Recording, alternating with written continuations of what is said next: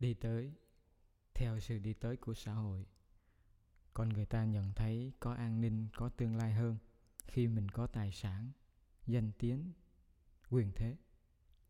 Chưa dừng lại ở đó, con người còn thấy ăn uống và nhục cảm là những mật ngọt, hạnh phúc. Từ đó, người chạy đua với người và người chạy đua với thiên nhiên để sở hữu càng nhiều càng tốt cái tài sản danh tiếng, quyền thế, nhục cảm và ăn uống đó. Một cuộc chạy đua đầy ma lực không thể nào dừng lại. Chạy và chạy chạy từ sở hữu đến lệ thuộc, từ hạnh phúc đến khổ đau và từ an ninh đến chiến loạn.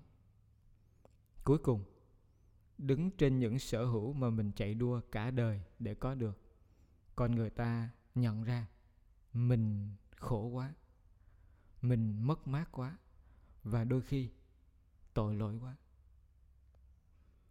Những vị ngọt mà con người ta tưởng sẽ có khi mình có tài sản, danh tiếng, quyền thế, nhục cảm, vân vân, hóa ra không là bao nhiêu so với hiểm nguy và cay đắng. Đặc biệt, khi con người chạy đến cuối đường của kiếp sống, nghiêm túc nhìn lại người ta không thể không ngậm ngùi. Công danh cái thế màn sương sớm.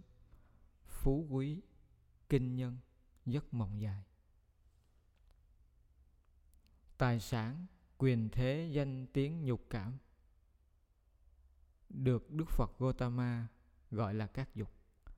Và trong một lần nói chuyện với mahanama, đức phật gotama cho biết các dục vui ít khổ nhiều vị ngọt rất ít, cay đắng rất nhiều, và sự nguy hiểm bên trong còn nhiều hơn nữa. Người tham đắm các dục cũng sẽ như người khát nước mà uống nước mặn, càng uống càng khát. Khi tĩnh lặng, nhìn lại những trải nghiệm mà mình có trong liên hệ với các dục, mình sẽ thấy đời sống của mình và của nhau thật sự hao tốn rất nhiều trong đi tìm các dục. Hành trình đi tìm các dục là một hành trình đánh đổi quá lớn tài nguyên tinh thần và thể xác của mình. Khổ và vui đang xen, mừng và lo đổi chỗ. Người ta bị các dục đẩy tới mà không biết chắc là sẽ tới đâu.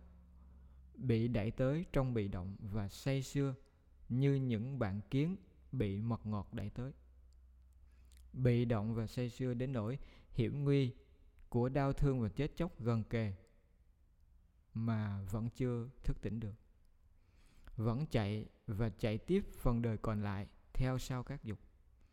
Vẫn chưa có thể dừng lại để có một cuộc hẹn hò đúng nghĩa với hạnh phúc, với lãng mạn, với thảnh thơi, với rừng xanh mây trắng, người thương và phúc lành.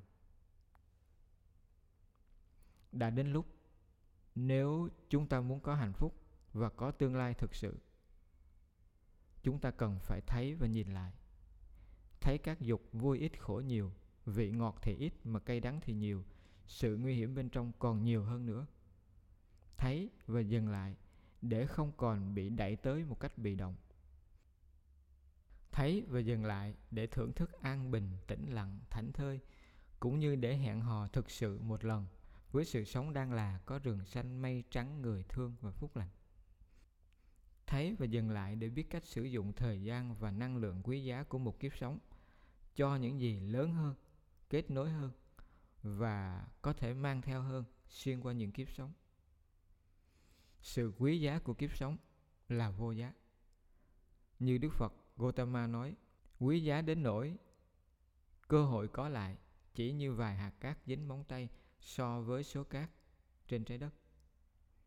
Nếu người ta không thức tỉnh, mà cứ chạy theo các dục, chạy theo những gì phải bỏ lại bên ngoài nắm mộ, người ta nhất định sẽ hối tiếc. Một ngày rất là gần.